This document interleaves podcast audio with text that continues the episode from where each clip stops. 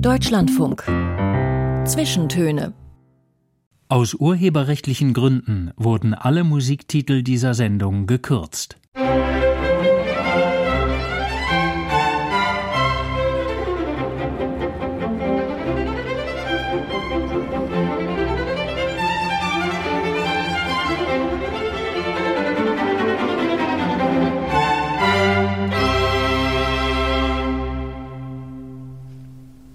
Am Mikrofon Florian Felix Weyh und der begrüßt Sie, liebe Hörerinnen und Hörer, ebenso herzlich wie meinen heutigen Gast. Bei dem beginne ich ein bisschen geheimnisvoll.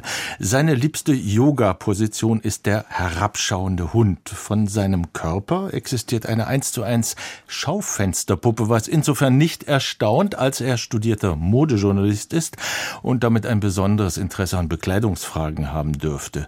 Was er als Zauberer Petrosilius Zwackelmann vor ein paar Jahren auf der Bühne trug, wird er vermutlich nicht mehr wissen. Aber wir erfahren dadurch, der Modejournalist spielt Theater. Und in der Tat, er ist einer der ganz wenigen Schauspieler, ehrlich gesagt fällt mir gar kein anderer ein, der es geschafft hat, vom Vorabend-Serienstar zur Bühne zu wechseln und da nicht zu irgendeiner, sondern heute zum Ensemble der Münchner Kammerspiele zu gehören. Schön, dass Sie in die Zwischentöne gekommen sind, Erwin Aljukić. Herr Weyh, also ich wusste, dass ich vielfältig bin. Wie vielfältig, merke ich jetzt erst genau anhand Ihrer Anmoderation. Vielen, vielen Dank. Ich freue mich sehr, hier zu sein. Danke für die Einladung. Das war jetzt aber in gewisser Weise auch eine Verhinderungs- oder Umgehungsanmoderation. Denn bei den Radiosendungen, in denen Sie über die Jahre gewesen sind, manche findet man im Internet, da habe ich sie auch gefunden, verläuft der Auftakt fast immer gleich. Der Moderator, die Moderatorin erzählt nicht, was sie machen, sondern eher zunächst im Negativen, was sie ausmacht, nämlich was sie nicht können. Ich fantasiere jetzt mal rum und sage Weitsprung zum Beispiel, weil sie anders sind als andere Menschen. Man kommt nicht drum herum oder denkt das als Moderator, dass man das Handicap immer vor der Könnerschaft betont. Ich gebe das jetzt feige an Sie zurück und sage, stellen wir uns mal vor, Sie telefonieren mit jemandem, der Sie nicht kennt, Sie verabreden sich mit dem und erklären vorab, woran er Sie erkennen kann. Was sagen Sie, wie beschreiben Sie sich selbst? An der roten Rose, oder? Nein, sehr gute Frage. Was mir an der Anmoderation so gut gefallen hat, war, dass es sich eben nicht am Äußerlichen festgebissen hat. Und das ist auch oftmals so die Krux, auch in diesem Beruf, den ich ausübe, und auch Kritiker, die dann meine Stücke eben bewerten. Es ist so ein Prozess auch für die Kritiker selber, die Arbeit an sich zu bewerten und nicht, dass es jemand tut, der im Rollstuhl sitzt. Also es ist immer so eine Gratwanderung, wie sehr sollte die Äußerlichkeit eine Rolle spielen? Ja, schwer zu sagen, wie ich mich jetzt beschreiben würde. Blaue Augen. Ich bemerke gerade selber, ich würde nicht drum rumkommen, den Rollstuhl zu erwähnen. Es ist so. Ja. Sie sitzen im Rollstuhl, weil Sie an der Glasknochenkrankheit leiden seit Kindheit an. Bei den Recherchen bin ich über einen Satz gestolpert, dass es Leute gibt, die darunter leiden, die sagen, das heißt nicht Glasknochenkrankheit, weil das keine Krankheit ist, sondern eine Behinderung. Ja, genau. Und auch eben diese Begrifflichkeiten wie Leiden, an den Rollstuhl gefesselt, das sind noch so Überbleibsel, die sich so auch bei Medienschaffenden, das hat sich so eingeschlichen und dann wird es weitergeführt. Aber es geht wirklich darum, auch da eine Sensibilität zu bekommen, dass man diese Begrifflichkeiten auch nicht mehr verwendet. So, sondern ich habe die Glasknochenkrankheit, sage ich jetzt bewusst, weil ansonsten müsste ich sagen, ich habe die Osteogenesis imperfecta, aber damit wird man erst recht nichts anfangen können. Ich bin auch gegen eine Haarspalterei. Also ob jetzt jemand sagt, Mensch, mit Behinderung oder mit Beeinträchtigung, da bin ich eigentlich sehr locker, muss ich sagen, weil es für mich auf andere Dinge ankommt, wie Chancengleichheit, Gleichberechtigung und wie ich etwas benenne, ist manchmal so eine Nebenbaustelle. Lassen Sie mich jetzt den Hörerinnen und Hörern erzählen, wie wir uns kennengelernt haben. Mhm. Wir haben uns privat durch Zufall kennengelernt in einem Hotel vor etwa einem halben Jahr im Urlaub. Wir kamen ins Gespräch und relativ früh, ich kannte Sie nicht, muss ich zugeben, relativ früh am Anfang fiel ein Satz von Ihnen, so in der Art wie, ich bin ja übrigens Tänzer. Mhm. Und innerlich fiel mir natürlich Klappe runter und ich habe gedacht, das hat er gemacht als produktive Verunsicherung des Gegenübers, weil ich natürlich, wenn ich Sie nicht kenne und Sie sehe, Sie sitzen im Rollstuhl, sind relativ klein, 1,30 Meter groß und dann sagt 1,20 sogar. 1,20 und dann sagt er, ich bin Tänzer und ich dachte, hä? Mhm. Machen Sie das öfter so oder war das jetzt nur so? Nein, es war gar nicht bewusst. Nein. Also es hat tatsächlich etwas mit einem Selbstbewusstsein zu tun, dem gegenüber, was ich erreicht habe im Leben, muss ich sagen, und was ich einfach tue, also was mein Beruf ist. Und das ist, ich bin Schauspieler und Tänzer. Und das ist so, wie Sie sagen, ich bin Redakteur. Also das ist meine Berufsbezeichnung. Und dementsprechend auch jetzt nicht als eine Verunsicherung gemeint oder ein psychologischer Trick. Nein. Lassen Sie uns nochmal über die Eingangsbehauptung der Anmoderation kurz reden und die aufklären. Also liebste Yoga-Stellung, herabschauender Hund, stimmt das? Was ist das? Ja, das ist die Position, wo man sich auf den Boden stemmt mit beiden Händen und Füßen und dann so den Hintern nach oben hieft und dann den Kopf nach unten. Es geht ja beim Yoga oft darum, eine andere Denkweise zu bekommen und indem man einfach eine Zeit lang den Kopf baumeln lässt und lang in diese Position atmet, stellt sich da auch so ein bisschen im Kopf auf einmal was um. Die Bekleidung als Petrosilius Zwackelmann am Staatstheater Darmstadt war das. Wissen Sie es noch? Ja, sehr genau. Ich weiß es deshalb sehr genau, weil wir immer ziemlich lang gebraucht haben, bis ich angezogen war. Also auf diesem Ankleidetisch an der Garderobe, da war, ich weiß nicht, was für ein Firlefanz alles. Und es hat etwa eine halbe Stunde gebraucht, bis ich angekleidet war.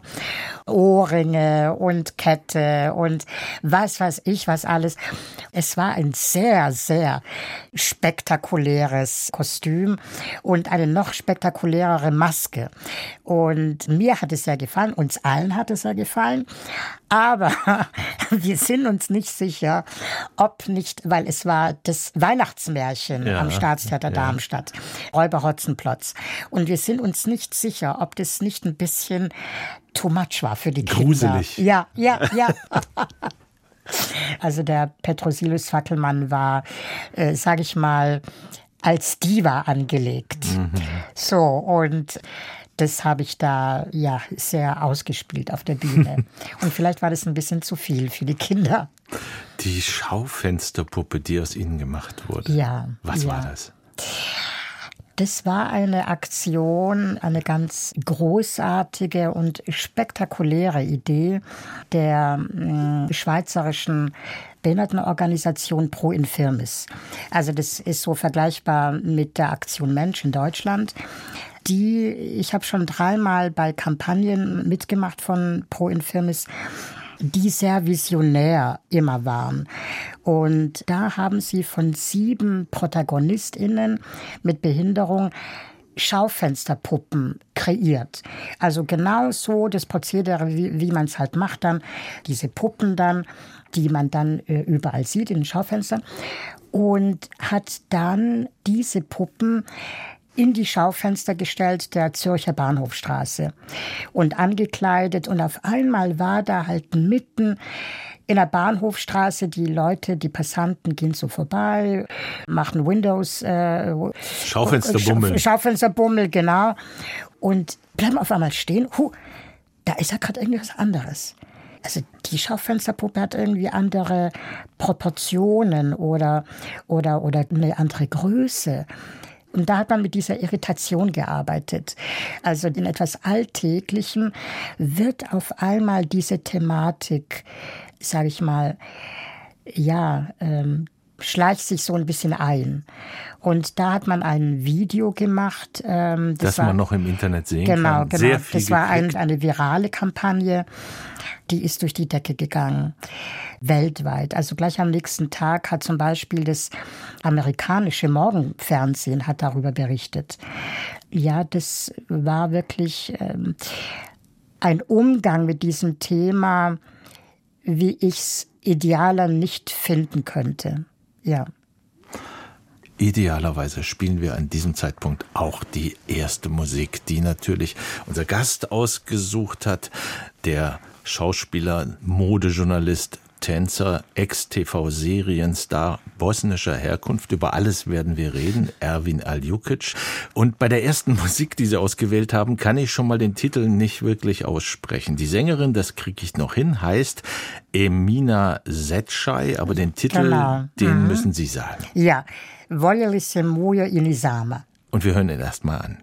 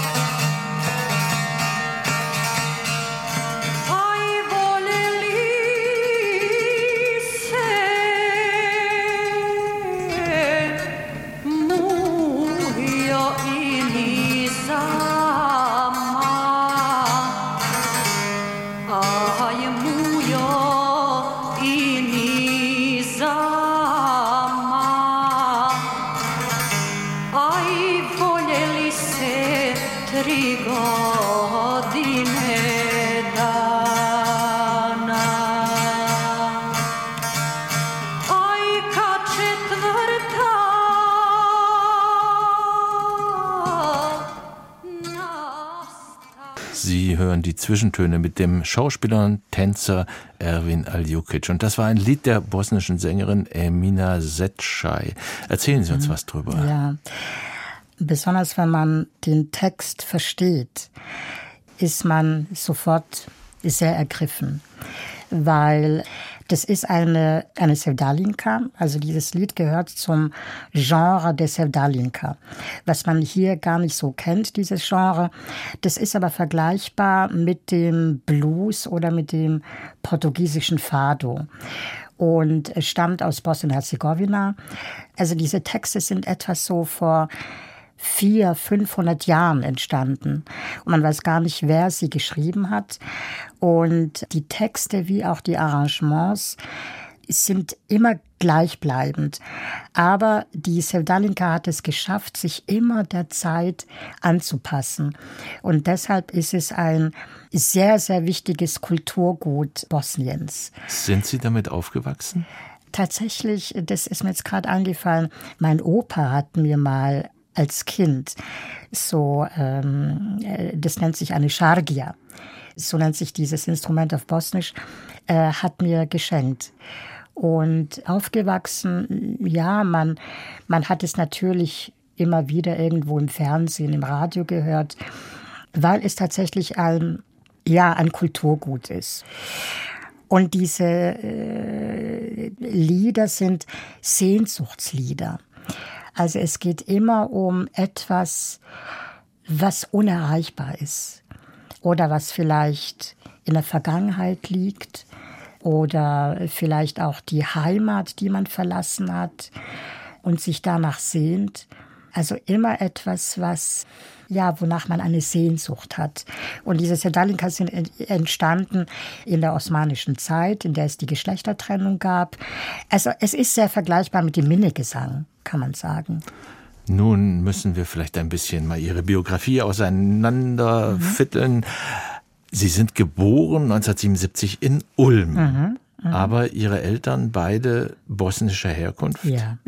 Eigentlich damals, muss man sagen, jugoslawischer Herkunft. Genau, genau. Und Ihre Mutter war wahnsinnig jung, als sie gekriegt hat. Ja, also mein Vater, ich glaube, er ist so 74, als klassischer Gastarbeiter nach Deutschland gekommen. Und eigentlich hätte ich woanders geboren werden sollen, weil, das habe ich dann auch erst im Nachhinein erfahren, sämtliche Gastarbeiter kamen egal ob aus Italien, Griechenland oder Türkei, kamen in München auf dem Gleis 11 an. Mhm. Und wurden dann aufgeteilt. Nach Bundesländern? Nach Fabriken, wo gerade jemand gesucht wird. Und er hätte nach Bochum kommen sollen. Ach. Und dann gab es aber irgendwie ein Missverständnis. Er landete im falschen Zug und kam dann in Ulm an. Und da war er dann. Und dann 2 Jahre später oder so hat er eben unten meine Mutter kennengelernt, die halt damals 17 war. Mhm. Und muss man sagen, aus diesem Ort eigentlich nie rausgekommen ist, großartig. Und dann auf einmal alleine in einer vollkommen fremden Welt war. Und das habe ich gerade neulich jemand gesagt, jetzt auch die Flüchtlinge heute, das kann man sich vielleicht gar nicht vorstellen. Man hat dennoch irgendwie Kontakt zur Heimat durch all unsere technischen Möglichkeiten, die wir haben. Irgendwie ist man nie wirklich so ganz abgeschnitten von daheim. Aber damals war es so. Also ich kann mich gut erinnern, immer in den Sommerferien, wo wir unten waren und dann haben wir uns verabschiedet. Ja, jetzt gehen wir zurück nach Deutschland. War das echt so, okay, wir werden uns jetzt einfach lang nicht mehr sehen. Gut, hören manchmal, aber auch da über Festnetz und meine Großeltern hatten auch kein Telefon, die mussten dann zur Post gehen. Ach. Da musste man sich verabreden, dass sie dann da in der Post sind, damit man sie anrufen kann. Das kann man sich heutzutage gar nicht mehr vorstellen. Und deshalb passt eigentlich auch da jetzt diese Sevdalinka, diese Sehnsuchtslieder sehr gut, weil meine Mutter sehr großes Heimweh hatte. Ja. Ja. Nun stellen wir uns vor, sie war 17, ich glaube, sie war 18, als sie geboren hat. Ich würde sagen, heute 18-jähriges Mädchen bekommt ein Kind. Wann hat sie festgestellt, dass dieses Kind Probleme hat, dass es krank ist? Gleich nach der Geburt oder? Also ich kam nach 7 Monaten. Ah, Frühchen. Genau, Frühchen, genau. Und dann hat man auch lang nicht gewusst, was los ist, weil ich nicht aufgehört habe zu schreien. Mhm. So. Und dann hat man Schmerzen? Genau, genau. Und dann hat man geröntgt und hat gesehen, dass ich irgendwie, ich weiß nicht, zig Brüche hatte. Also durch die Geburt? Durch die Geburt, genau. Und es gibt, das habe ich schon oftmals in Interviews erwähnt, Bilder, da war ich so vielleicht 3 Monate oder 4 Monate im Brutkasten, die ich schlecht angucken kann, immer noch. Weil ich eigentlich mir denke, wer ist denn diese Person da auf dem Bild? Aber das war ja ich. Also wirklich so dieses 3-4 Monate alte Wesen da komplett eingegipst fast. Ja, man kann das Bild sehen. Und zwar, sie haben auf der Webseite einen Film, einen schwedischen Dokumentarfilm auf ihrer Webseite. Und da gibt es eine Szene, wo sie diese Fotoalben angucken. Sie fangen an zu weinen fast. Und man selber sieht ganz kurze Einstellungen auch dieses Bild. Und man fängt eigentlich auch fast an zu weinen, weil dieses Wesen so unglaublich hilflos aussieht in diesem Gipsbett. Ja, genau. Genau. Aber Sie haben natürlich keine Erinnerungen daran, weil vielleicht ist eben dieses, was immer wieder hochkommt, wirklich immer wieder. Ich kann da nichts dagegen tun, dass ich da jemanden sehe und irgendwie in dem Moment Mitleid habe, wirklich jetzt, und das irgendwie gar nicht so mit mir fast verbinden kann. Und wahrscheinlich eben Ihre Frage, wahrscheinlich musste ich Dinge vergessen oder verdrängen, um weiterkommen zu können. Also von wegen Erinnerung.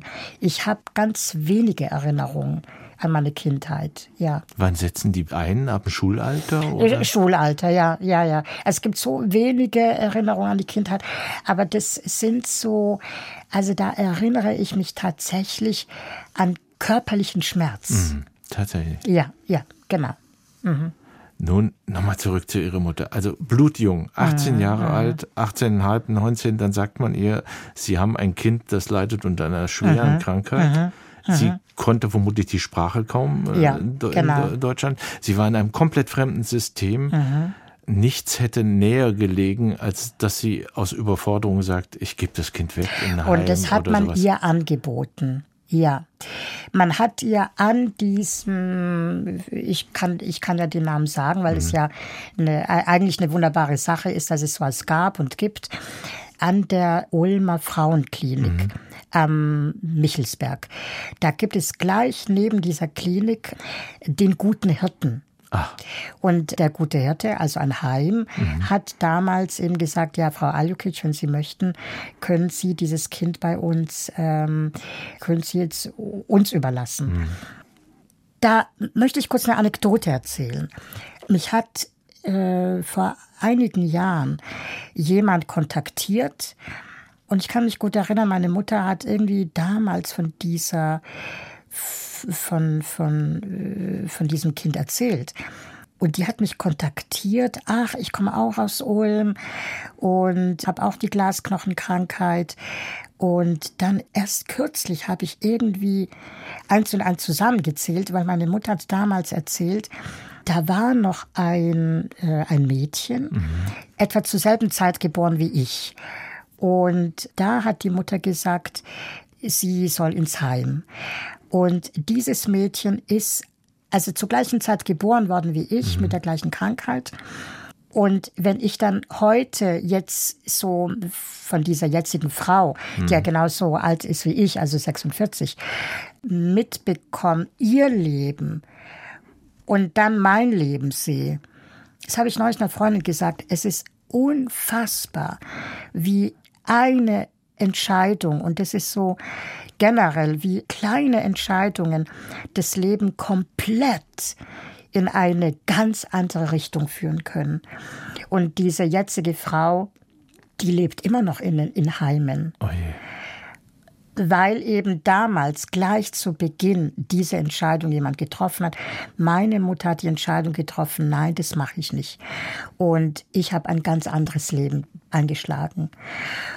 Über dieses Leben, was voller Erfolge und Überraschungen ist, reden wir gleich nach den Nachrichten und der Musik weiter. Aber nochmal ganz kurz ein paar Fakten, weil Sie sagten, da gab es zeitgleich noch jemand mit der Krankheit. Wie viele Leute kriegen das dann oder wie viele gibt es in Deutschland? Also man schätzt so etwa 8000. Die jetzt leben sozusagen. Ja. So, und gibt es da so Organisationen? Tatsächlich, ja. Also weltweit gibt es Organisationen, genau.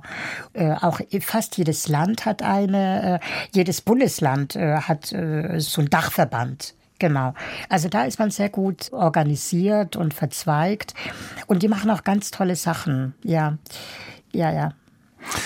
Hören wir nochmal eine Musik, die Sie mitgebracht haben, Erwin Aljukić, Because in the Night von Patti Smith aus dem Jahr 1978 vom Album Easter. Was verbinden Sie mit der Musik? Einen Moment, also gar nicht so wirklich mit diesem Song an sich oder der Bedeutung dieses Songs oder mit Patti Smith generell überhaupt gar nichts. Aber ich verbinde einen Moment, wo, sag ich mal, das, was ich heute tue, mich künstlerisch auszudrücken, kann ich mich an diesen einen Moment in der Ulmer Theater AG erinnern, an einem Mittwochabend, wo wir uns immer getroffen hatten für die Theater AG, wo ich mit einem, mit einem Teilnehmer dieser Theater AG einen, sag ich mal, einen magischen Moment hatte, der künstlerischen Entfaltung, dass ich gemerkt habe, dieser Raum war auf einmal, da ist was passiert. Und das war so, glaube ich, der erste Moment, wo mir bewusst wurde, was, glaube ich, irgendwie vielleicht mein Weg sein wird und was ich erreichen kann und was man auch durch Kunst erreichen kann und auch für sich selber als auf was für eine Ebene es einen auf einmal führt, einen selber.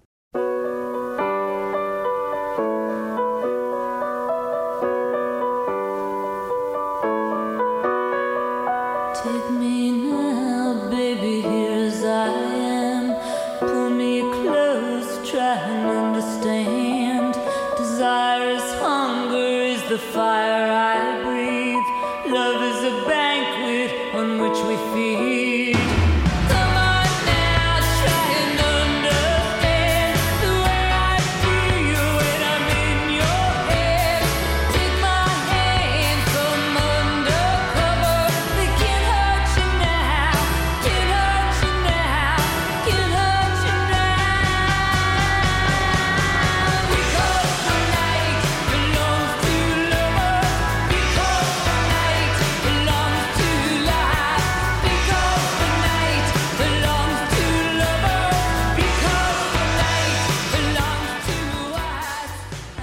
Und am Mikrofon ist weiterhin Florian Felix Weyh zusammen mit dem Schauspieler, Tänzer, Modejournalisten, Ex-TV-Serienstar Erwin Aljukić.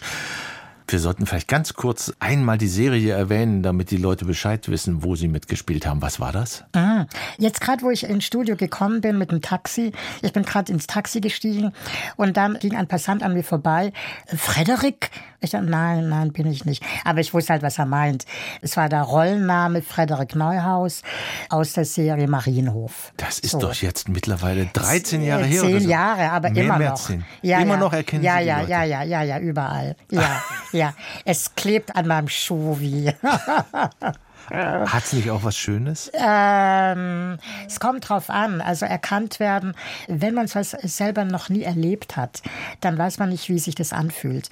Und es kann sehr belastend sein, weil einem auf einmal das Privatleben genommen wird. Aber es freut mich, wenn die Arbeit an sich, die Qualität der Arbeit erkannt wird. Aber das ist in solchen Formaten oftmals nicht so. Reden wir noch drüber. Jetzt haben Sie erst noch mal eine Musik mitgebracht, und zwar von Marvin Gaye, den Titel Ain't No Mountain High Enough. Also kein Berg ist hoch genug für mich. Ist das ein verstecktes Lebensmotto? Habe ich mir dann im Nachhinein auch gedacht, genau. Also eigentlich verbinde ich mit diesem Song etwas ganz anderes. Und zwar, immer wenn dieser Song zufällig kam, war ich in einer wunderschönen Situation. Entweder irgendwie, ich fahre gerade Auto und bin gerade, fahre gerade wohin, oder ich sitze gerade am Strand. Und auf einmal kam dieses Lied zufällig aus den Lautsprechern. Also immer wenn dieses Lied zufällig kam, war ich in einer wunderschönen Situation.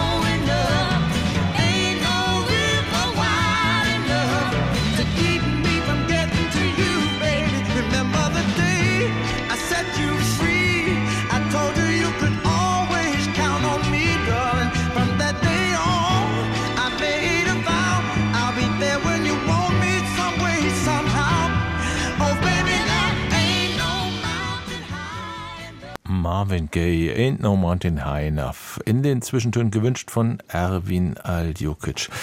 Wir haben uns ja vor den Nachrichten beschäftigt ein bisschen mit der Kindheit und mit ihren Eltern, und wir sollten nochmal zurückgehen. Also Kind, Glasknochenkrankheit, im Rollstuhl, eine Löwenmutter, ich nenne es mal so, die versucht möglichst viele Chancen offen zu halten. Sie sind in eine normale Schule gegangen? Nein.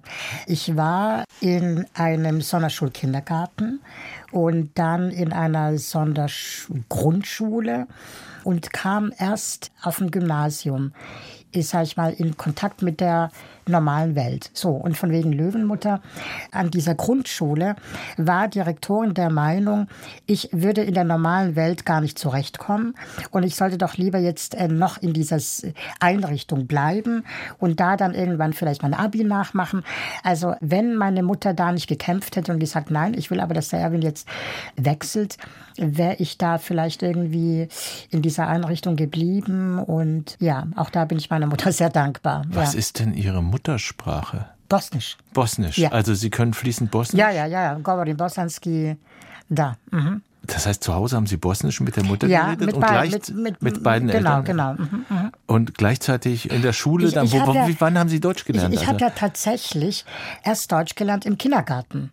Ja. Und das merke ich auch lustigerweise, wenn ich vielleicht etwas länger als 3 Wochen in Bosnien bin, muss ich dreimal überlegen, ob dieser deutsche Satz gestimmt hat grammatikalisch, weil sich's verliert. Der junge Mann macht den Schulabschluss, und was will er dann werden? Was wollten Sie werden? Weil sehr es ist ja ein Frage, großer Zufall in Ihrem Leben. Ja. So. Und deshalb bin ich da nicht nur um meine Mutter sehr froh gewesen, so eine Mutter gehabt zu haben, sondern auch um meine Eigenschaft als Widder. So. Also da starkköpfig zu sein. Ihr Sternzeichen meinen Sie? Genau, ja. Mhm. Weil ich hatte dann in Ulm, kann ich mich gut erinnern, ein Beratungsgespräch im BITZ, in diesem Berufsinformationszentrum, die es ja überall gibt. Und dann meinte ich so zu diesem Berater, ja, ich würde gerne Modedesigner werden. Und dann hat er erstmal nichts gesagt. Dann meinte er, ja, aber wir hätten hier ganz tolle Angebote als Import-Export-Fachmann, Computerfachmann, so. Weil sitzend sozusagen. Ja, klar, genau. Also das, was er halt da in seinem Repertoire hatte. Und ich war halt von all dem ganz unbeeindruckt und meinte, nein, ich will aber Modedesigner werden. Können Sie mir da irgendwie helfen? Nee, also wenn Sie so unrealistisch sind, verlassen Sie mein Büro. Tatsächlich? Ja. Das ist ja eine Frechheit. So, genau. Und das war Anfang der 90er Jahre, nämlich. Genau, exakt, genau. Erstaunt mich jetzt, dass man da noch so frech sein konnte. Ja, war so, genau, ja. Und ich habe mich da zum Glück, bin ich meiner inneren Stimme treu geblieben. Sie haben schon als Jugendlicher Theater gespielt, in der Schultheater. Ja, genau. Mhm. Und da kam ich vollkommen zufällig dahin. Ich bin eigentlich isoliert aufgewachsen. Und dann, weil meine Mutter gemeint hat, nein, er sollte jetzt in die normale Welt kommen, bin ich dann eben aufs Gymnasium gekommen. Und es war zuerst mal wie ein Schock für mich. Und da kam dann eines Morgens die Leiterin der Theater AG auf mich zu und meinte, du, ich habe gesehen, dass du bei einem unserer Stücke mal mitgeguckt hast und du warst da sehr begeistert. Möchtest du nicht bei uns mitmachen? Und so kam das dann. Das würde man mit dem schönen Wort pädagogischer Eros bezeichnen. Ja. Also jemand, der sieht eine verborgene, schlummernde Eigenschaft in einem Schüler. Ja, genau. Und da bin ich ihr unfassbar dankbar, weil es gab immer wieder Menschen, so wie Sie, die irgendwie so in mein Leben getreten sind, das gesehen haben, was in mir ist, was ich aber vielleicht selber gar nicht so in dem Moment wahrgenommen habe und das dann eben gefördert haben. Machen wir mal einen kleinen Sprung und dann sind Sie in Ihrem Erstberuf sozusagen, wenige Jahre später, schon Schauspieler beim Fernsehen. Wie kam das? Haben Sie das angezielt? Haben Sie sich bei Schauspielschulen beworben? Nein, eben gar nicht. Nein. Es war exakt auch so ein Fall. Also ich war ja auf dem Ulmer Gymnasium und dann bin ich aber nach München gezogen, um da meine Fachhochschulreife zu machen. Und an dieser Fachhochschule in München rief dann eines Morgens die Bavaria Film an. Sie würden jemanden im Rollstuhl suchen, weil sie wussten nicht, wo sie jemanden herbekommen können. Also der Produzent wollte eine durchgehende Rolle erzählen mit Behinderung, aber man wusste nicht, wo soll man denn anfragen? Es gab niemanden in der Agentur, in Schauspielschulen, so. Und dann war diese Casterin ganz verzweifelt und hat sich an diese inklusive Fachhochschule erinnert oder jemand hat ihr das angeraten und da hat sie einfach mal auf blöd an dem Morgen angerufen, habt ihr vielleicht irgendein Schüler, der so ein bisschen theateraffin ist. Und die Sekretärin dieser Schule wusste zufällig, dass ich in einer Theater AG war und meinte, ja, da gibt es dann den Erwin in der 10. Klasse. Ich glaube, der könnte was sein.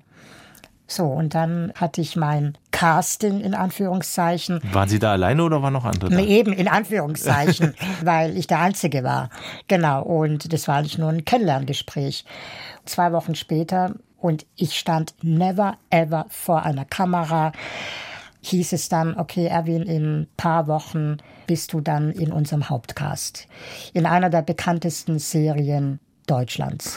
Also gibt es ja 2 Möglichkeiten drauf, als junger Mensch zu reagieren. Die Größenwahnsinnigen sagen, kein Problem, ich schaffe das, wollte ich immer schon. Oder einfach Angst zu haben vor der Situation. Genau, Herr Weyh, das ist es. Und das ist so ein roter Faden in meinem Leben, dass sich das immer wieder wiederholt hat.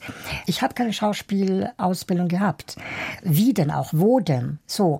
Und das ist ja auch eben das Manko heutzutage, dass Menschen mit Behinderung auch die Zugänge in diesen Beruf nicht möglich gemacht werden oder sehr erschwert sind. Also wie hätte ich denn eine fundierte Schauspielausbildung haben können? Und dann auch vollkommen zufällig sah der Schauspieldirektor des Staatstheaters Darmstadt ein Video von mir. Also das war dann nach der Marienhof-Zeit. Hat er mich kontaktiert. Erwin, ich habe dich da zufällig gesehen. Ich hätte dich gern bei uns im Ensemble. Und es war wieder so ein Moment.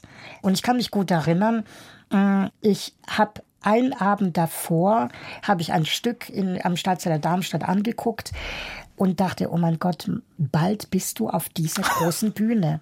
Und das hat sich also immer wieder wiederholt, dass ich auf dem 10-Meter-Brett stand und jetzt spring. Und ich wusste nicht, was jetzt passiert. Und ich bin irgendwie dann, ja, man tut es am Anfang, wenn man dann gesprungen ist, wie geht denn das mit dem Schwimmen? Aber dann, okay, warte mal, jetzt geht's. Jetzt habe ich so langsam den Dreh raus. Und dann geht's. Und so habe ich mich da freigeschwommen. Aber eben man kann sich nicht vorstellen, was für unfassbare Ängste das sind. Mm. Und da bin ich sehr stolz auf mich, muss ich sagen, dass ich eben das, was Sie gerade gesagt haben, nicht den Weg gegangen bin, zu sagen, nein, ich bin überfordert, ich fühle mich überfordert, ich gehe aus dieser Situation raus. Das ist ja so ein bisschen, interpretiere ich jetzt mal, die Situation, die Ihre Mutter ihr Leben lang gehabt hat. Die hat die Situation angenommen, die sie total überfordert hat, aber sie hat sie angenommen und musste dann... So lala. Da war es was anderes.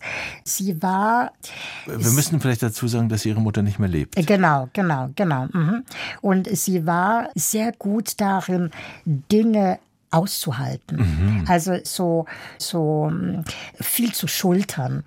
Aber womit sie sich schwer getan hat, war, wie soll ich sagen, Dinge zu initiieren. Mhm. Also auch wirklich so ihren Willen zu sehen, was sie möchte, was sie braucht und da das durchzusetzen. Das wiederum ich sehe schon, der nächste Song auf der Liste, das hat wiederum sehr mit diesem Einfluss zu tun, woher sie kommt. Ja, und da war vielleicht so ein bisschen ein konservativer, traditioneller Einfluss, wo eben meine Großeltern, meine Mutter wie auch ihre Schwester so ein bisschen erzogen haben, also nicht zur Emanzipation, so möchte ich es mal nennen. Da Sie den Musiktitel schon ins Spiel gebracht haben, dann hören wir den doch gleich mal an. Aber erzählen Sie was darüber. Ist wieder sowas für mich schwer aussprechbares. Mhm. Was ist das? Božo Vrećo ist eben ein Interpret, wir hatten ja am Anfang eine Sevdalinka gehört, aus diesem Genre der Sehnsuchtslieder. Und er ist einer der modernen Interpreten, was aber an ihm ein Phänomen ist. Und deshalb ist er ein ganz, ganz großartiger Künstler und leider nicht im Ausland so bekannt, wie es eigentlich sein müsste, weil er auch mit Geschlechterrollen spielt, weil er genau das, was ich gerade gesagt habe, Dinge seiner Persönlichkeit nach außen trägt und den Mut hat, das zu tun. Ein bosnischer Sänger, der sich der Tradition bedient. Also er singt diese bosnischen traditionellen Lieder, setzt es aber in einen modernen Kontext um und auch sich als Person.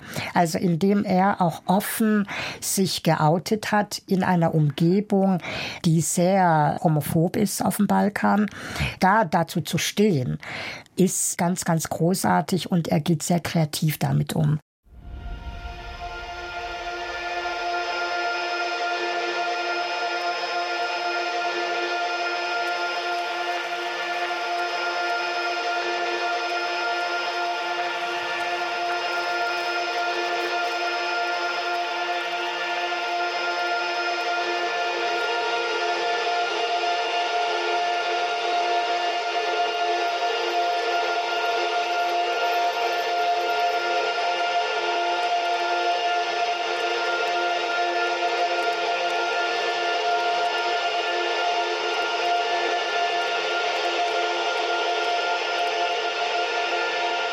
Usnila sam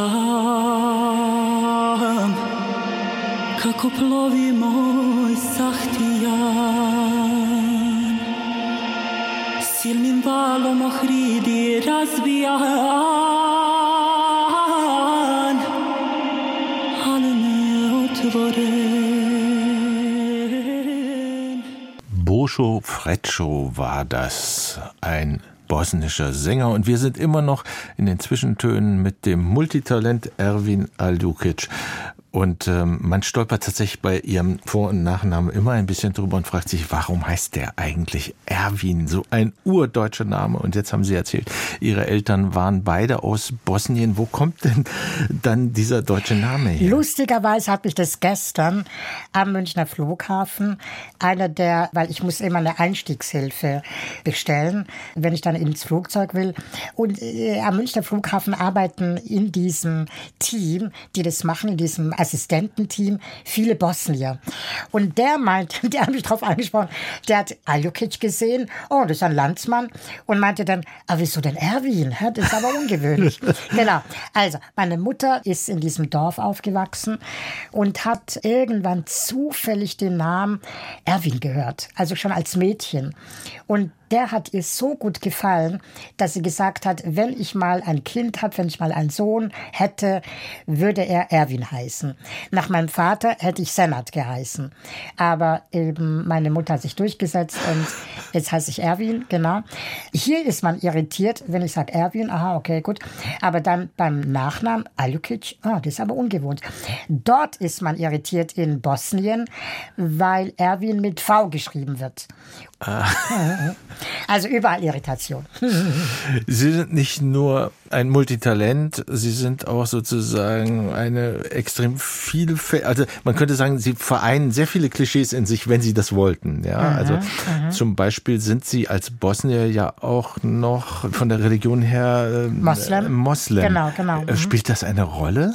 Ja, insofern, also wie ich vorhin erzählt habe, ist so gewisse Entscheidungen, die vielleicht meine Eltern, meine Mutter getroffen hat, meine Familie, waren geprägt, irgendwo vielleicht auch durch ein traditionelleres Verständnis.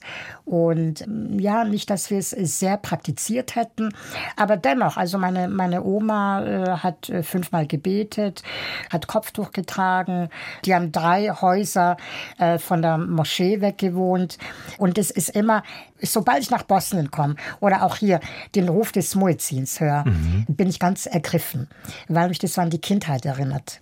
Erwin Aljukić, wenn nochmal ganz kurz zurück zu dieser Marienhof-Geschichte, die ja lange ging, 13 Jahre, stelle ich mir das bei so einer Daily Soap wie 9-to-5-Job vor, also dass ich jeden Tag quasi zur Bavaria rausfahre und da arbeiten muss, oder wie war das? Ja, es war immer abhängig von Geschichten. Man muss sich vorstellen, wir waren ein Ensemble von 30 SchauspielerInnen und da kann ja nicht jede Figur gleichzeitig erzählt werden. Also gibt es halt immer um eine Figur, es gibt immer 3 Handlungsstränge, die parallel erzählt werden. Also ist man halt mal 4-6 Wochen intensiver beim Drehen, weil halt die Geschichte um einen herumgebastelt worden ist. Und dann ebbt es wieder ab und dann hat man, ja, so mal da eine Szene, mal da oder ist Ansprechpartner. Also es ist jetzt nicht so, ja, jeden Tag, dass man dann dreht. Aber es ist aus heutiger Sicht eine Fließbandschauspielerei. Ja. Und deshalb genieße ich unfassbar, was ich heute mache. Am Theater. Das gibt mir eine komplett andere Freiheit. Auch eine andere Mitbestimmung, weil bei so einem Format wie einer Serie ist der Schauspieler der Letzte eigentlich, der dieses Drehbuch bekommt. Und das ist schon durch ganz viele Hände gegangen und abgesegnet worden. Und dann bekommt man irgendwann dieses Skript und denkt sich, was ist das denn? Und das muss ich jetzt morgen spielen vor der Kamera. Genau. Genau. Also, aber da hat man keine Handlungsmöglichkeiten mehr. Ja. Und das ist jetzt am Theater komplett anders, weil wir fangen bei vielen Stückentwicklungen, gut, wenn man jetzt ein Stück hat, ein klassisches Stück, das ist relativ vorgegeben, aber bei einer Stückentwicklung, wo man nicht weiß, wo wird es enden, ist man wie von einem leeren Blatt Papier und alle alle Sie sind Mitschöpfer. Malen an diesem, ja. an diesem Bild mit. Ja. Ich schöpfe von Anfang an mit. Ja. Ja. Hatten Sie denn am Anfang oder dann im Laufe dieser 13 Jahre Fernsehen das Gefühl mal, ich werde hier eigentlich ausgenutzt, weil ich bin der Alibi-Behinderte? Das habe ich nicht nur damals gehabt, das habe ich und vielleicht werde ich das immer leider haben. Hatte ich gerade neulich auch. Genau, ich habe das immer wieder. Bei einer Theaterproduktion Thema. Jetzt? Nein. Ich bin sehr dankbar um diese Frage, weil ich sehe mich als Schauspieler, als Tänzer. Das ist meine Arbeit. Aber ich bin nicht Aktivist. Mhm. Natürlich stehe ich für gewisse Themen ein und auch in der Öffentlichkeit.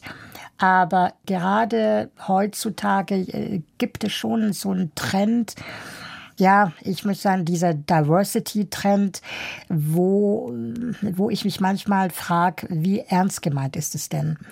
Wo ich mich manchmal instrumentalisiert fühle. Ja.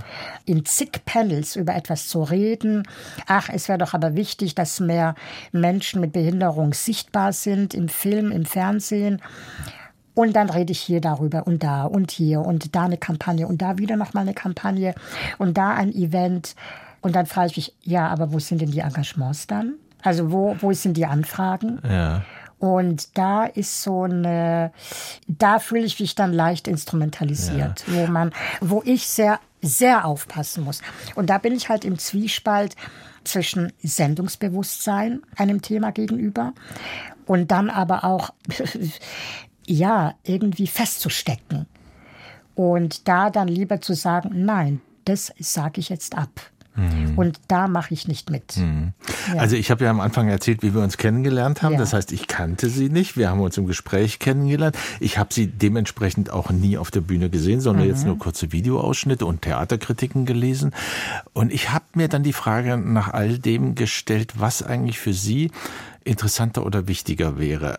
Wäre es interessanter oder wichtiger, eine Repertoirerolle zu spielen? Ich sag mal ganz groß, King Lear zum Beispiel. Oder vielleicht auch was ganz anderes, Oscar Wilde. Eine normale Oscar Wilde Salonkomödie. Und da ist halt Erwin Aljukić als Figur, sitzt im Rollstuhl, aber er spielt trotzdem die Rolle, die Oscar Wilde geschrieben hat. Oder in diesen Performance- oder Tanzzusammenhängen, wo eigentlich immer betont wird, ihre Fragilität. Sehr gute Frage, vielen Dank. So, ja. Ich hatte vor etwa 3 Wochen, das gibt's immer am Ende einer Spielzeit, oder zumindest wir an den Kammerspielen haben das, ein Gespräch mit der Intendanz, wie denn die nächste Spielzeit ausschauen wird und was man auch selber für Wünsche hat. Und wir haben zum Beispiel an Kammerspielen ich habe eine Kollegin, die ist auch im Rollstuhl, die hat sich für sich gewünscht, eigentlich nur Stücke zu haben, wo, ja, die vielleicht auch performativer sind, die so ein bisschen zugeschnitten sind. Ja. Ich bin da komplett in einer anderen Richtung. Vielleicht bin ich auch geprägt worden durch ein Format, eben 13 Jahre lang, was ein bekanntes Format war. Das heißt, die Menschen haben jeden Tag diese Serie angeguckt und auf einmal, wie ich es auch vorhin mit dieser Schaufensterpuppe erzählt habe. Also es ist etwas Bekanntes und auf einmal taucht da so eine kleine Irritation auf. Und genau das wünsche ich. Also das ist so meins, weil sich darüber bin ich der Meinung, eine Selbstverständlichkeit erzählt. Wenn ich aber das so, wie ich vielleicht aussehe, wie ich bin, und das dann nochmal thematisiere. Dann ist doppelt gemoppelt. Exakt. Habe ich eigentlich genau das Gegenteil erreicht. Ja. Deswegen sagte ich Oscar Wilde.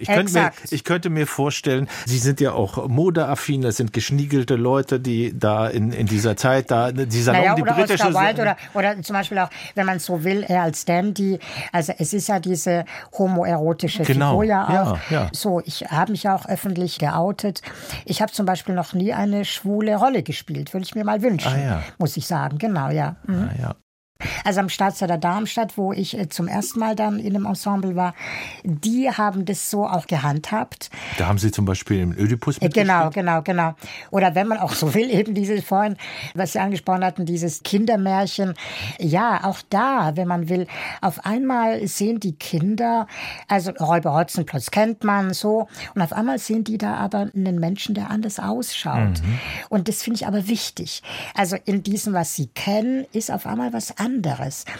Und die Kammerspiele haben, weil sie mit Inklusion, also mit Barbara Mundel, der neuen Intendanz, haben sie sich diesem Thema, sag ich mal, so ein bisschen verschrieben, ist man vielleicht zuerst mal ein bisschen, ja, wir müssen es jetzt immer thematisieren und ausreizen, wo wir jetzt hoffentlich so ein bisschen zurückgehen, dass ich dann auch, und das habe ich als Wunsch geäußert, der Intendanz, jetzt für die nächsten Spielzeiten, dass ich in klassischen Stücken besetzt werde. Nun muss man ein bitteres Thema ansprechen, ist nicht lange her, vor 2-3 Monaten die Süddeutsche Zeitung einen sehr, sehr kritischen Artikel veröffentlicht hat über die Bilanz der Kammerspiele des letzten Jahres und vor allem der Auslastung, die nicht sehr hoch ist und da so ein bisschen sagt, also im Grunde haben die Münchner Kammerspiele ihr Stammpublikum verloren, weil das alte Schauspielertheater, wofür es mal berühmt gewesen ist, weggebrochen ist. Das ist ja das eben, was ich meinte, genau. Also die Kammerspiele haben immer, das ist so in der DNA der Kammerspiele, immer Impulse gesetzt. Immer. Sie waren immer gesellschaftlich am Puls der Zeit. Also das heißt, was jetzt Barbara Mundel gemacht hat, dass sie bewusst Menschen mit körperlicher und kognitiver Beeinträchtigung ins feste Ensemble geholt hat, ist ein Statement. So. Aber kann es dabei stehen bleiben? Die Frage wäre ja, kommt man eine Stufe weiter? Genau. Und da war ich so am Anfang gnädig, weil sie sich so eingrooven mussten. In so eine Balance, möchte ich sagen. Und zum Beispiel haben wir jetzt Antigone, also ein klassisches Stück, was aber in leichter Sprache inszeniert worden ist. Wo vielleicht jemand, der, Antigone kennt man ja, so Bildungsbürgertum. Und auf einmal wird man da mit einer anderen Antigone konfrontiert. Und da, glaube ich, geht es jetzt dorthin, dass man das, sage ich mal, bisherige Publikum nicht vergisst, dass man es mitnimmt, aber vielleicht ein bisschen umerzieht und auch die Kritiker umerzieht. Weil das war eben in diesem SZ-Artikel, wo wir uns alle gedacht haben, das hat jemand vielleicht geschrieben, die sich eben noch die alten Zeiten wünscht und die dann ein bisschen festklebt, so an dem, was man halt kennt und da vielleicht noch nicht so ganz verstanden hat, was gewollt ist. Machen wir nochmal einen ganz kleinen Sprung zurück, nämlich die Frage, wo kommt denn in dieser Biografie der Diplom-Modejournalist rein? Da ist doch gar keine Zeit für. Aha, doch, die gab es dann während des Marienhof. Ich hatte dann irgendwann geäußert, ich möchte Journalist werden. Und dann habe ich zufällig irgendwann in der Münchner U-Bahn gesehen, eine Annonce an der Akademie Modedesign in München, kann man Modejournalismus studieren. Und das habe ich dann gemacht. Also ich bin Diplom-Modejournalist und habe als Diplom-Thema mir ausgewählt Mode und Islam zwischen Tradition und Modernität. Und habe da zum Beispiel eine Fotostrecke in Ägypten gemacht, habe eine Reportage gemacht an der Helwan Universität in Kairo. Es war unfassbar spannend. Sie haben es ja erzählt, schon als Jugendlicher wollten Sie Modedesigner werden. Wo kommt denn diese Affinität zur Mode her? Hatte Ihre Mutter viel genäht oder wo kommt das her? Nein, überhaupt nicht. Nee. Könnte ich gar nicht sagen. Vielleicht, weil ich ein visueller Mensch bin. Ich kenne es auch so bei mir zu Hause. Ich muss dann das und das da noch hinstellen. Ah, jetzt ist gut, jetzt geht's besser. Und wenn irgendwie was nicht gut ausschaut, dann stört mich das. I still dream of walking on. I wake up crying. You're making rain and you're just in reach. When you in sleep escape me, you're like my yo-yo that glowed in the dark. What made it special? Made it dangerous, so I bury it and forget.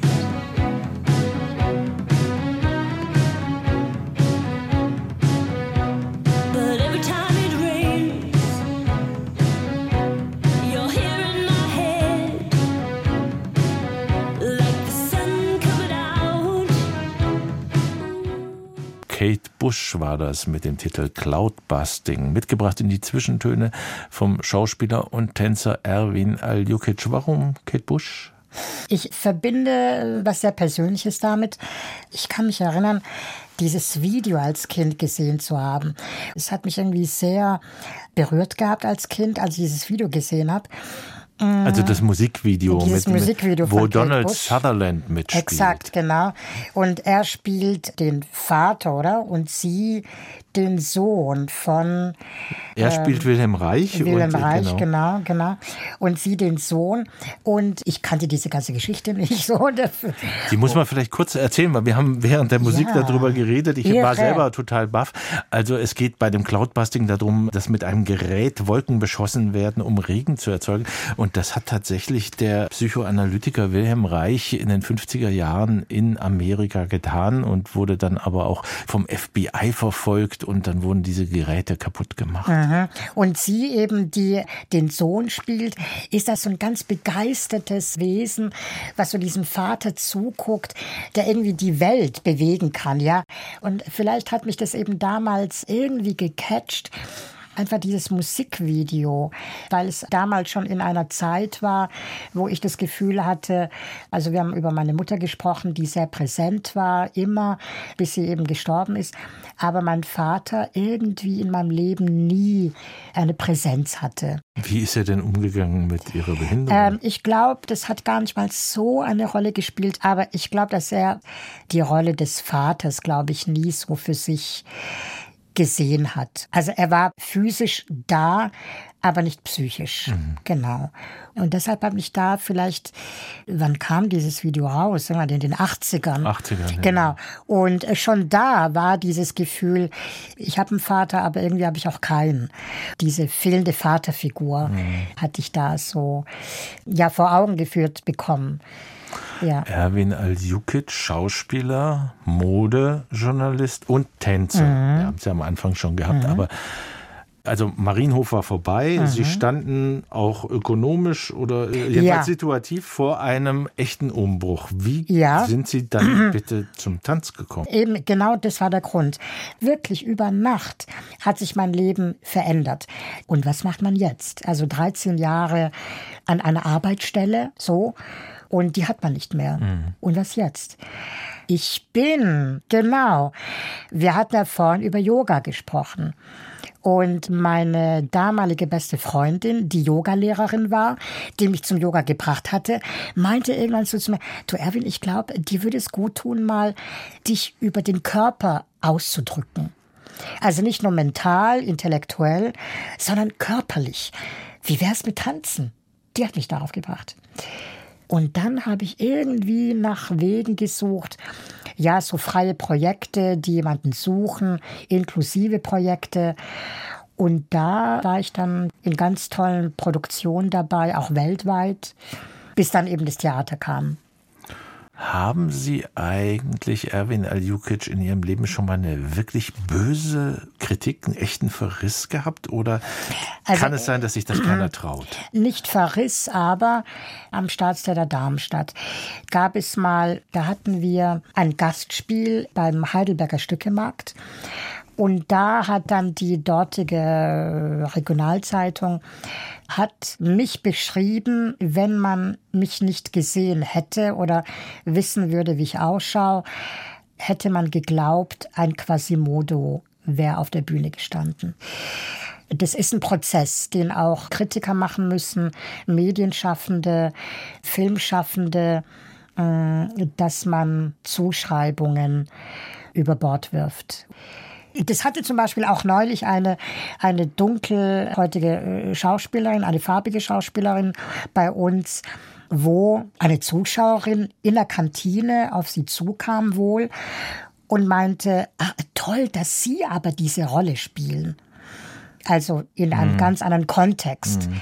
Und das ist eigentlich kein Kompliment, sondern das ist eigentlich auch schon eine Diskriminierung. Also wieso soll sie nicht diese Rolle spielen?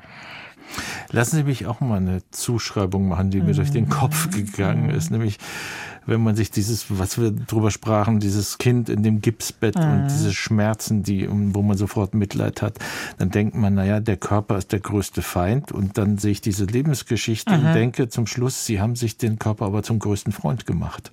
Aha. Oder ist die Voraussetzung von mir schon falsch? Der Körper war nie ihr Feind.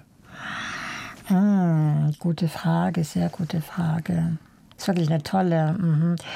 Naja, der Körper an sich war nie ein Feind. Vielleicht war es als Kind, wo ich wirklich viele Knochenbrüche hatte, viele Operationen, viele Schmerzen. Da war er ein Feind.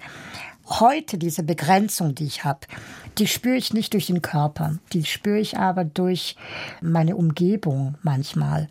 Dass mir gewisse Dinge verwehrt werden, nicht möglich gemacht werden, wo ich aber mir denke, das ist aber mein Recht, daran teilzunehmen. Und ich ganz viel Energie aufwenden muss, zu sagen, doch, dieses Recht habe ich. Und ich lasse nicht dich bestimmen, was ich tun darf und was nicht. Da ist es eben eine andere Begrenzung, die aber nicht ich im Grunde habe, sondern die anderen, die begrenzt sind, gegen die ich anarbeiten muss. Ich nehme das gleich wieder auf, aber mir fiel noch als Nexus zum Tanzen und zum Körper ein und zu ihren Operationen. Die Operationen haben dazu gedient, ihre Knochen zu verstärken, sodass sie auch heute, apropos Tanz, nicht nur im Rollstuhl sitzen, sondern auch stehen können. Ja, genau. Also ich bin sehr dankbar. Ich kenne jemanden, der ist auch gar nicht so unbekannt in Deutschland, der die gleiche Krankheit hat, und er hat nie irgendwelche Operationen gemacht. Also die Mutter und er haben sich dagegen, die wollten das nicht. Und wenn ich mich jetzt so vergleiche, ich bin sehr viel mobiler und körperlich habe ich da mehr Möglichkeiten. Das ist vielleicht auch so eine Lehre im Leben. Naja, manchmal muss man durch harte Phasen durchgehen, damit man nachher ernten kann. Zum Glück, in Anführungszeichen, hatte ich diese 11 Operationen, die Knochen stabilisiert haben. Also ich habe in den Beinen, in den Knochen habe ich Teleskopnägel. Ich war zum Beispiel der erste Patient in Deutschland. Das war im Stuttgarter Olgele. Olgahospital. Genau, im Olgahospital. Sehr berühmte Kinderklinik in Deutschland. Ja, eine der bekanntesten, genau. Und da wurde ich oft operiert. Und da habe ich als erster Patient diesen Teleskopnagel bekommen. Der wächst mit. Der wächst mit, genau. Und der stabilisiert den Knochen von innen. Da bin ich heute sehr froh darüber, Und habe überhaupt keine Einschränkungen. Jetzt haben wir auch keine Schmerzen? Überhaupt nicht, nein. So, jetzt nehme ich den Bogen von vorhin nochmal auf mit den Behinderungen durch die anderen. Ich habe Folgendes gemacht. Ich habe bei einem der KI-Instrumente im Internet ein neues, nämlich das von Google, was es erst seit 1-2 Wochen gibt, habe ich einfach folgende Frage gestellt. Ist Erwin Aljukić über seine Behinderung unglücklich? Was sagt die KI? Sie sagt, nein, Erwin Aljukić ist nicht über seine Behinderung unglücklich. Er ist ein erfolgreicher Schauspieler, Tänzer, Sprecher und Model. Das hat wahrscheinlich die KI erfunden. Er hat in vielen Filmen, Fernsehsendungen und Theaterstücken mitgespielt. Er ist auch ein Botschafter für die Behindertenrechtsbewegung. Er ist ein inspirierendes Beispiel für Menschen mit Behinderungen und zeigt, dass man alles erreichen kann, wenn man sich nicht von seinen Träumen abbringen lässt. Hat die KI recht? Das hätte doch unser einer nicht besser beschreiben können. Sorry to say. Gute KI. Also ich bin beeindruckt. Nur das Model stimmt wahrscheinlich nicht ganz. Oder haben Sie auch gemodelt? Doch, ich bin auch Model. Ja. Ich bin auch in der Modelagentur. Stimmt. Alles. Kann ich alles unterschreiben. Ja. Das ist ja... ich bin gerade perplex. Sie haben, das habe ich in der Vorbereitung auch mir besorgt, in einer Til Schweiger Komödie vor vielen Jahren mal mitgespielt. Wo ist Fred? Die gibt es noch nicht mal im Streaming, da müssen Sie sich gebraucht die DVD besorgen. Und ich saß mit meiner Frau auf dem Sofa und wir haben ziemlich gelacht. Ihr habt gelacht, das freut mich sehr. Genau. Aber jetzt kommt der Knackpunkt. Gleichzeitig denkt man, das würde sich nicht mal Til Schweiger heute mehr trauen, 20 Jahre später, weil da nicht behinderte Schauspieler sehr virtuos Behinderte spielen. Und Sie sind der einzige Behinderte, der in einer relativ kurzen Szene vorkommt. Ich habe lustigerweise, vor einem Monat war das Münchner Filmfest. Und da habe ich den Regisseur Anno Saul zufällig wieder getroffen, der eben Wo ist Fred gemacht hat. Und der meinte, also Anno Saul, der Regisseur, hat ja einiges gemacht. So, und dann die Kebab Connection. Und der meinte, Erwin, du wirst es nicht glauben. wenn mich jemand fragt, was bist du? Ja, ich bin Regisseur. Was hast du schon gemacht? Ja, ich habe Kebab Connection, ich habe auch Wo ist Fred? Was? Das Wo ist Fred gemacht? Das gibt's ja gar nicht. Er wird so oft auf diesen Film angesprochen. Und auch ich. Also irgendwie, der ist Kult bei vielen. Darf man denn das? So. Und die Story ganz kurz, jemand spielt einen Behinderten, um an einen Ball zu bekommen, und von Basketballstar und sowas. Und es ist schon klamaukig. Es ist klamaukig und sehr sarkastisch. Aber ich habe damals dieses Drehbuch gelesen und ich habe mich im Wohnzimmer kaputt gelacht. Und dann aber wiederum, wenn ich Drehbücher aus dem Marienhof bekommen habe, bei manchen Geschichten, hat es mir die Kehle zugeschnürt. Also, das heißt, ich als in Anführungszeichen Betroffener, wenn ich frei darüber lachen kann, dann ist es ein Zeichen, nee, das ist schon okay. Weil das Großartige an diesem Film ist, man dreht auf einmal etwas um. Da versucht einer, indem er sich in den Rollstuhl setzt, da wird ja kein Defizit in dem Moment erzielt, sondern er will sich daraus einen Vorteil verschaffen. Auch was das Großartige damals war der Cast. Das war damals so die Creme de la Creme des deutschen Fernsehens. Also es war ein sehr hochkarätiger Cast. Und Christoph Maria Herbst, genau, Jürgen Vogel, Alexandra Maria Lara. Ja. Also wäre es, sage ich mal, vom ganzen Niveau, vom Cast vielleicht ein bisschen paar Stufen drunter gewesen, oder wäre es vielleicht ein Studentenfilm gewesen, keine Ahnung, wäre es kritisch gewesen. Damit sind wir auch schon am Schluss angelangt. Die Zwischentöne sind fast zu Ende. Es gibt aber natürlich noch eine Musik, die kommt vom Dave Pozzi-Duo, besteht aus einem amerikanischen Saxophonisten, das ist Dave Pozzi, und dem deutschen Pianisten Markus Burger. Den Titel, den kann ich wieder nicht aussprechen, der ist, glaube ich, auch wieder bosnisch. Nitja sanjam, nitja drijemam. Das heißt, weder träume ich, noch schlafe ich. Und das ist ein schöner Bogen, da sind wir am Anfang. Ja, es ist auch wieder eine Sevdalinka, würde man jetzt gar nicht denken. Das ist tatsächlich eine traditionelle Sevdalinka, die aber ganz modern interpretiert worden ist. In dem Fall instrumental in einer Jazzversion. Das waren die Zwischentöne mit Erwin Aljukić. Vielen Dank für Ihr Kommen, trotz mancher Mobilitätswidrigkeiten, die aber, glaube ich, jeder Rollstuhlfahrer immer noch hat. Steht in den Sommerferien Erholung an oder ist schon wieder Probenarbeit? Ich werde jetzt als nächstes nach Bosnien tatsächlich fahren. Am Mikrofon war Florian Felix Weyh und dankt Ihnen, liebe Hörerinnen und Hörer, fürs Zuhören. Kommende Woche ist bei Joachim Scholl der Schauspieler und Sänger Dominik Horwitz zu Gast in den Zwischentönen.